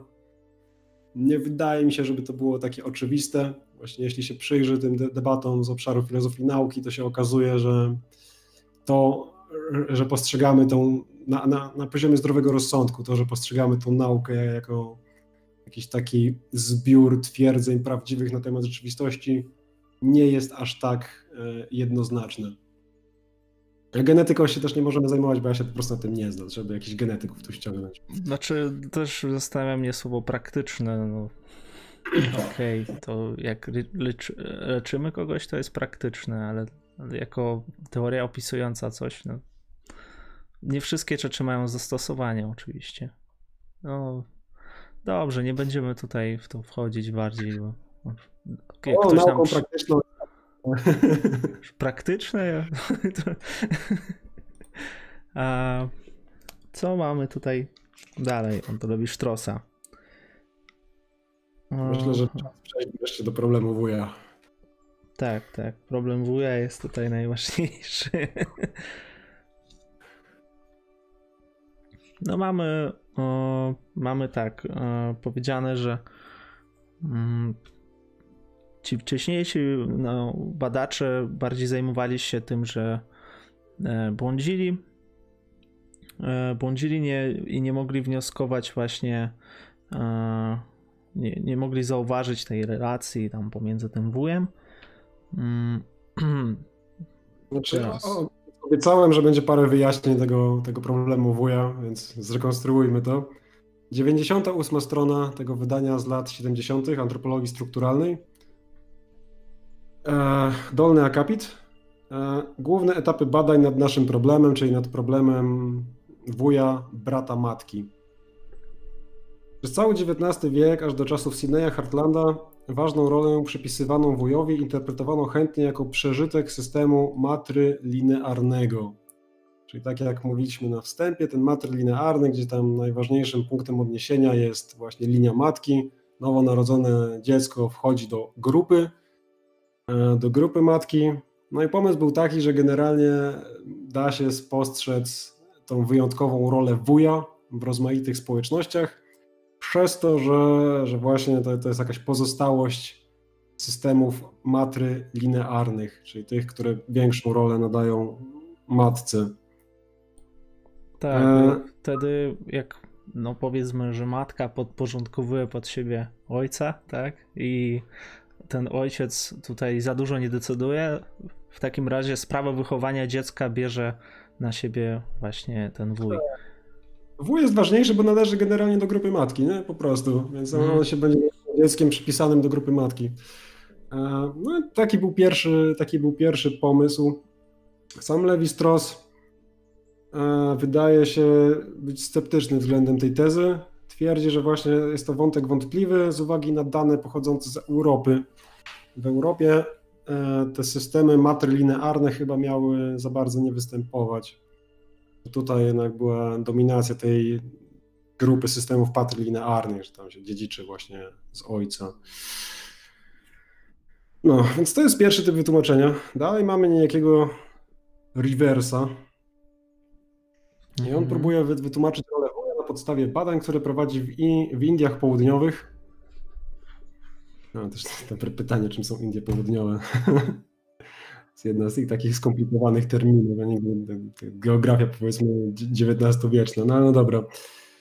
Więc zdaniem tego reversa, badającego ludy żyjące w Indiach Południowych, być może to jest współczesna Indonezja, pozostałości małżeństwa kuzynów, dzieci brata i dzieci siostry doprowadziły do, mm, no właśnie, do wytworzenia się tego do, doniosłej roli wuja. E, no i to no, nie powiedzieliśmy jak to się nazywa, to się nazywa awonkulatem, awonkulat, mhm. w sensie ten związek właśnie z, e, z, syna tam jakiegoś z wujem swoim. E, proszę? Siostrzeńca. Siostrzeńca, znaczy, przepraszam. Tak, no tak, siostrzeńca to chodzi o to, że ten, że jakby to jest ta linia, dziecko jest na linii e, matka, brat matki. Mhm. Znaczy, to, to, to będzie ten, ta jednostka, która będzie występować w tych badaniach, czy tam w tych, w tych analizach. E, no właśnie, to są relacje wuj, siostrzeniec. No tak. No i on się zadaje takim pytaniem, dlaczego właśnie ta grupa społeczna wybrała takie akurat elementy, a nie inne, dlaczego tak się ukształtowała. Mm, to jest jego jakby tutaj najważniejsze pytanie. E, no i pojawia się jeszcze kolejna postać, Radcliffe Brown, który zajmował się właśnie tym problemem awunkulatu i on tutaj e, z nim jakby wchodzi w taką polemikę. E, wuj reprezentuje autorytet rodziny, budzi lęk, żąda posłuszeństwa i ma prawo do swojego siostrzeńca. Rozumiem, że ten Radcliffe Brown pisał o, o tym samym. Stosunki między wujem a siostrzeńcem są poddane rygorom, zaś tam, gdzie ojciec wstępuje jako surowy nosiciel autorytetu rodzinnego, wuj jest traktowany swobodnie. No i y, pierwsza para opozycyjna pojawia się tutaj. Mamy albo y, relację właśnie tą swobodną z ojcem, taką, nie wiem, czy to przyjacielska relacja, a wtedy z wujem mamy tą surową relację, albo mamy na odwrót, albo tak, albo tak. Tak. Pojawia się, pojawiają się te pary opozycyjne. No. E, dalej mamy kolejnego badacza, kolejnego antropologa, ten się z kolei nazywa Luwi, czy tam Levi. On krytykuje te tezy Radcliffe'a Browna, no ale obaj jakoś tak dążą właśnie do, do ustanowienia wagi analizy tych relacji. Ostatecznie dochodzimy do tego, że stosunek wujostwa zachodzi nie między dwoma, a między czterema członami. Wymaga on analizy właśnie brata, siostry, szwagra i siostrzeńca. Więc będą naszym teoretycznym dramacie będą występowały, będzie występowało czterech bohaterów, trzech, trzech o, no, kojarzonych z płcią męską i jedna kobieta. To też się przyda do zanalizowania tych obrazków Lewi Sztrosa, które, nie, bo wydaje mi się, że udało mi się je zrozumieć. Dobrze, to teraz może przejdziemy do nich. Hmm, chyba, że jeszcze coś tutaj pojawia się takiego. E, analiz z strony analiz przykładów jakby rozmaitych ludów, u których będą, będzie to różnie występowało. No nie wiem, tutaj ewentualnie można się zaciekawić pewnymi sformułowaniami, sformułowaniami Lewi-Sztrosa, jak na przykład na 102 stronie, że stosunek między bratem a siostrą jest tak czuły, że u Paszów jedyna, jedyna córka adoptuje sobie brata, który będzie odgrywał względem niej zwyczajową rolę brata, cnotliwego towarzysza łoża. Nie mam pojęcia właśnie na ile te, jakby ta wiedza Lewi Strosa na temat tych zwyczajów, tych rozmaitych kultur, na które on się powołuje jest adekwatna, w sensie na ile ona się odnosi faktycznie do tych kultur, no ale trzeba założyć generalnie, że autor, którego omawiamy raczej chciał nam przekazać najlepszą wiedzę, jaką posiadał, a nie, a nie nam naściemniać. Więc mm. załóżmy na potrzebę tej pracy z tekstem, że to są generalnie jakieś takie rzeczy w miarę prawdziwe, a przynajmniej, że Lewi Strauss to wierzył. E, no i są przykłady z rozmaitych ludów, jak to się układają, jak się układają te relacje między tymi czterema, między tymi czterema osobami, czy tym, tymi czterema właśnie pojęciami z systemu pokrewieństwa w różnych kulturach. A no i Lewi Strauss po prostu pokazuje nam materiał wyjściowy, te dane empiryczne, które nazbierał z tych rozmaitych kultur. Teraz pora przejść na poziom teoretyczny i właśnie może do tych diagramów, które są na stronie 105. E, Dobrze, to ja może e, wyświetlę to na ekranie.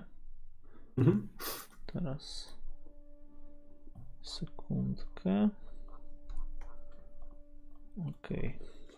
Mamy to. Teraz to się pojawi. Dobrze.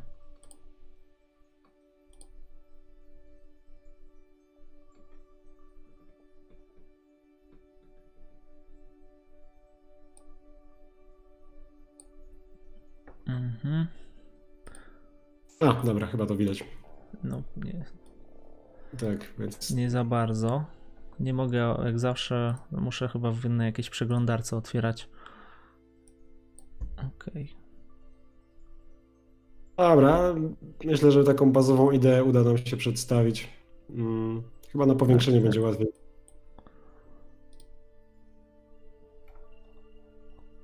Nie, to, jest, to skacze strasznie. Jestem jak ten profesor rzutnik teraz. Dobrze, coś tu widać, no. coś tu widać.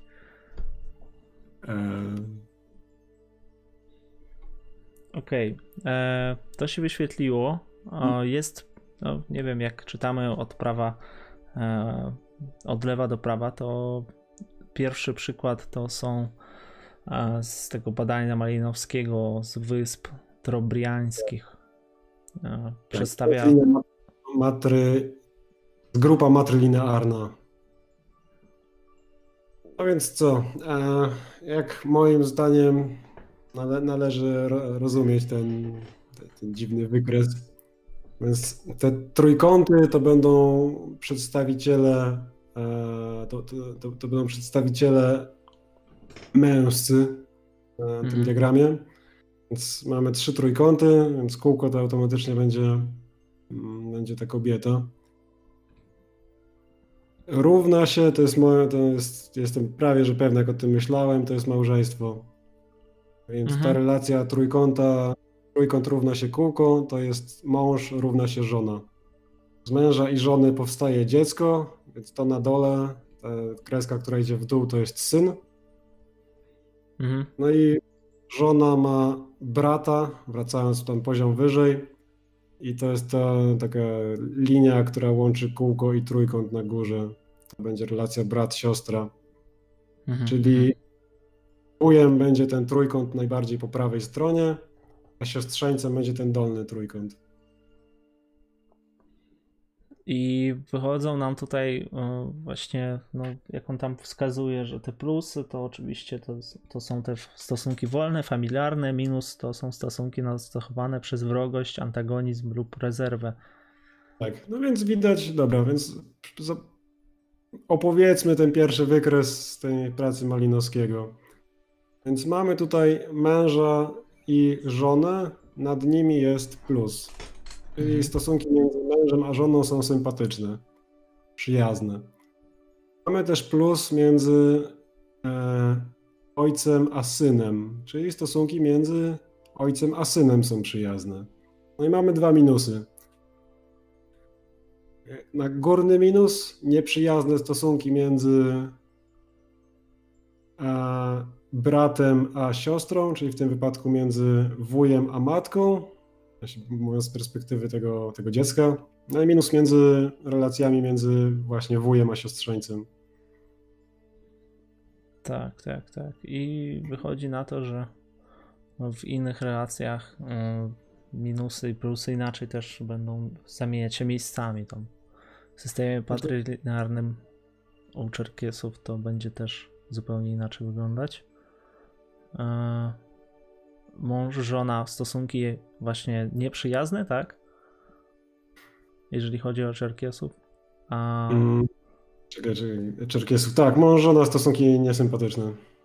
Tak, stosunki pomiędzy właśnie mm, ten, to kółko to, to był Boże, ja, ja się gubię w tym trochę. Kółko to. To, jest moim zdaniem, ja nie jestem pewny, bo Lewistros tego nie podpisał, ale kółko to jest jedyna kobieta. Okej. Okay.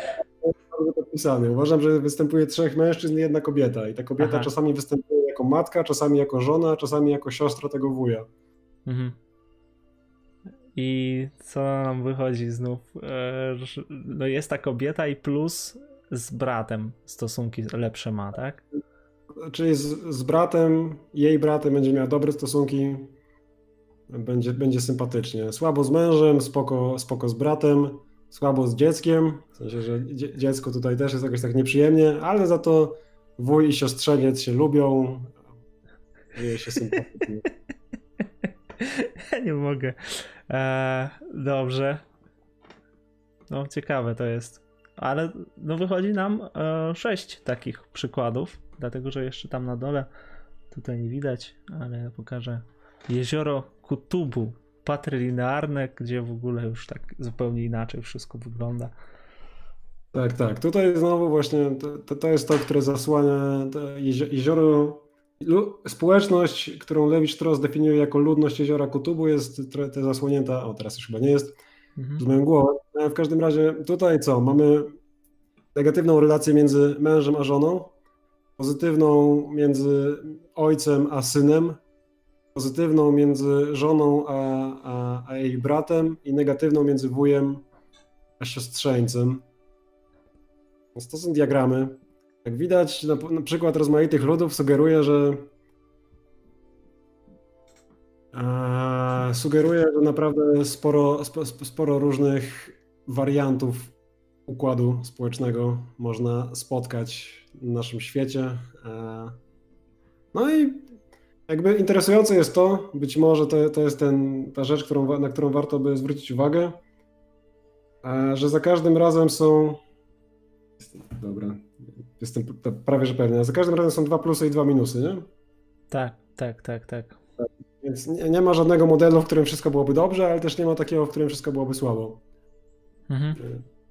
Co by, co by sugerowało, to byłby taki interesujący wniosek, nie? że społeczność musi się zdecydować, które dwie relacje będą spoko, a te dwie automatycznie może się zdecydować, to jest złe słowo, ale jakby o, to byłaby świetna świetna konkluzja dla jakichś takich myślicieli utopijnych, którzy chcą przedstawić idealny system społeczny, nie? że właśnie dobra, to macie tutaj, budujecie tą polityczną, macie do przydzielenia dwa plusy, dwa minusy, nie? To decydujcie, czy tam, która relacja ma być spoko. Podacie, że fajnie ma być między tam mężem i żoną, bo to jest tam ważne, że tam dzieci mają szanować ojca, nie? Czyli taki, jakiś taka typowa wizja konserwatywna. konserwatywna. e, to byłoby to społeczeństwo badane przez Malinowskiego, nie? Czyli jest dobrze między mężem a żoną, tworzą jakieś takie tam dobre, do, do, dobre małżeństwo i jest spoko, tam ojciec szanuje, syn szanuje ojca, nie? Więc dobra, konserwatywna wizja. Ale niestety się wszystko wywala do pewnego stopnia, bo syn nie będzie lubić wuja, a wuj nie będzie lubić matki, nie, nie będzie lubić swojej siostry. Więc ide idealna utopia konserwatywna w tym wypadku byłaby niemożliwa, w sensie byłaby w nim jakaś taka rywalizacja między na przykład synem a wujem, czy tam tym siostrzeńcem a wujem. O, no to byłaby taka no. konkluzja moim zdaniem. No tak. Ja się zastanawiałem, tak jak mówiłem ci z tym wujem, co jak nie ma wuja albo umiera E, rano umiera ojciec, no, albo no, po prostu dziecko rośnie bez ojca, to co wtedy? No, to się nam komplikuje jeszcze bardziej w ogóle wszystko chyba. Ja nie rozumiem, dlaczego, mm, dlaczego Lewi Strauss nie, nie rozważa takiego oczywistego przykładu, który od razu po prostu przychodzi mi do głowy i, i co? Nic tu nie odpowiada na to. Może gdzieś, gdzieś jest. E, E, w innych pracach wyjaśnienie tego. No, jest to najprostsza struktura, jaką tam pisze. Najprostsza, zdolna do istnienia struktura pokrewieństwa, jaka daje się pomyśleć. Jest ona w ścisłym sensie tego zwrotu elementem pokrewieństwa. Mamy tutaj takie komentarze o genetyce. Genetyka to problemy moralne i filozofia mogłaby się odnieść do tych problemów. Chyba, że wolicie, aby Kościół rozstrzygał, bo wy się nie znacie, a księża się znają, dlatego, że filozofowie stali się ostrożni.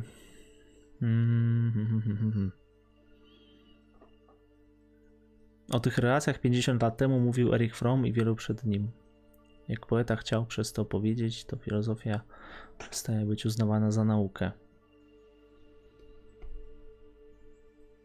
Czyli. No z tego co ja rozumiem, to to jest tego typu komentarz, że jakby nie, nie odnosimy się do aktualnej debaty aborcyjnej, nie? Że genetyka mm, chyba mm. Tak, tak. To, to robiliśmy tak, o, o, teoriach spiskowych, to nam mówili, że nie zajmujemy się koronawirusem, to po co w ogóle o czymkolwiek mówimy. Przepraszam, przerwałem cię. Tak.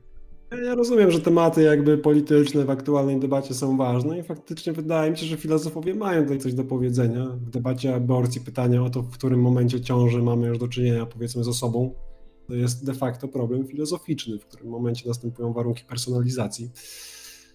No to jest, to, to, to jest seria wprowadzenia do strukturalizmu, a nie seria e, no, z metaetyki czy z etyki o, o, o debacie aborcyjnej. A uważam, że tego typu debaty są ważne. To, to, nie jest tak, że skoro my rozmawiamy o strukturalizmie, to wszyscy inni filozofowie nie są w stanie zabierać głosu w debacie aborcyjnej. Myślę, że są w stanie i zabierają ten głos. No tak, tym bardziej, że no, my mamy tutaj tekst i, i, jesteśmy właśnie do tego przygotowani. Nie wiem, czy musimy się tłumaczyć z tego. E, taki temat się pojawi prędzej czy później e, i pewnie będziemy jeszcze o tym rozmawiać. Coś, coś będzie. No ale teraz są duże emocje, wszyscy na emocjach, co? wszyscy chcą słyszeć tylko to. Dobrze. Wracając do tematu. E, wymieniliśmy tą strukturę. Mm, jest ona konieczna, albo tak, albo inaczej nam zawsze wychodzą takie relacje. E, czy my coś jeszcze dzisiaj e, rozważamy, czy już tak powoli zmierzamy do końca? Znaczy, wydaje mi się, że jakby to diagramy to była najważniejsza część tego, mhm. że doszliśmy do tego problemu brata i ja bym zmierzał generalnie do, do zamknięcia. Mhm. Siedzimy tu już po godziny, myślę, że też poziom energii będzie spadał. Tak, tak. E.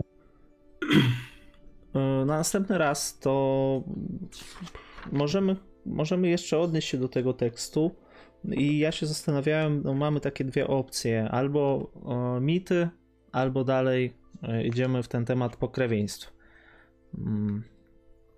Albo jeszcze co, co mamy tutaj jeszcze z takich ciekawych rzeczy. Patrzę, patrzę w spis treści. Język i społeczeństwo, językoznawstwo i antropologia. Czy istnieją ograniczenia dualistyczne? Pojęcie archaizmu w etnologii. Czarownik i jego magia. skuteczność symboliczna. No to ciekawie brzmi magia i religia, ale to też. To też nie wiem, czy. E, jak byś to widział? Mhm. Jasne.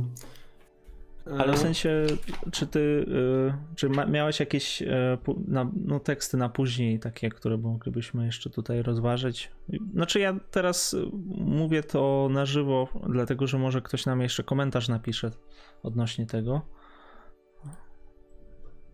Jasne, na pewno bym sobie jeszcze coś przeczytał z tej antropologii strukturalnej. Mhm. A nie wiem, czy jest sens drugi rozdział. Wydaje mi się, że na większość ważnych rzeczy po prostu do niego została powiedziana. Tam dalej oczywiście jeszcze jest parę stron rozważań Lewi-Strossa, ale one są do pewnego stopnia kontynuacją tego, o czym tutaj mówiliśmy.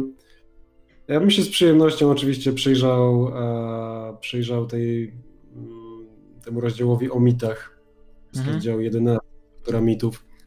Wydaje mi się, że właśnie wejście w analizy takie mitologiczne będzie całkiem fajnym przejściem na przykład do Barta, który będzie Tak. tam mówił. Tak, tutaj więc- właśnie napisali na, na grupce, że, że wolę mity. No też mi wydaje mi się, że mity będą tutaj naj, naj, najbardziej istotne. A, tak się zastanawiam, czy my bierzemy tekst z antropologii strukturalnej, czy może myślnie oswojoną poczytać jakiś fragment, czy jednak stąd bierzemy? Bo to jest bardziej metodologiczna książka, z tego co ja zrozumiałem. Oczywiście no, jest dużo przykładów różnych tam, ale Dobrze, ja myślę, że zobaczymy, co, co Mm. będzie lepiej do poczytania wziąć tu. Antropologia strukturalna pod wieloma względami mi się wydaje taką najbardziej filozoficzną pozycją, Mhm. zwłaszcza jeśli filozofię rozumie się jako namysł nad tym, czym jest nauka, nie? Jako taką swoistą metanaukę. To namysł nad tym, ty- czym jest nauka, jaką metodę stosować w badaniach, to jest pytanie z obszaru filozofii. No i to, to, jest, to jest książka o metodzie e, badania antropologicznego, więc w naturalny sposób wydaje się być ona związana z filozofią. Minus tego typu jakby rozważań metodologicznych jest taki, że one są takie może trochę mniej barwne, nie? Tak, nie ma tych tam interesujących historii, Tak, anegdotek. tak. Chcielibyśmy tutaj jakiegoś Bodriara, żeby nam powiedział, że nic nie istnieje. nic, wszyscy, wszyscy już, nie wiem, zatraciliśmy wszystko i, i rzeczywistość jest fekalna tam, gdzie pisze w stru- strukturach tam o konsumpcji. A, dobrze. O, to chyba tyle na dzisiaj. To, to się żegnamy ze wszystkimi. I do następnego spotkania za tydzień będzie. Mm, będzie, będzie coś z Lewistrosa, damy znać, będzie wydarzenie, tekst też podamy.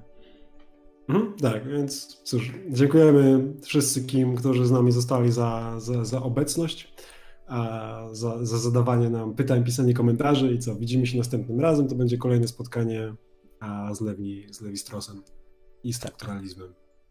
Tak jest.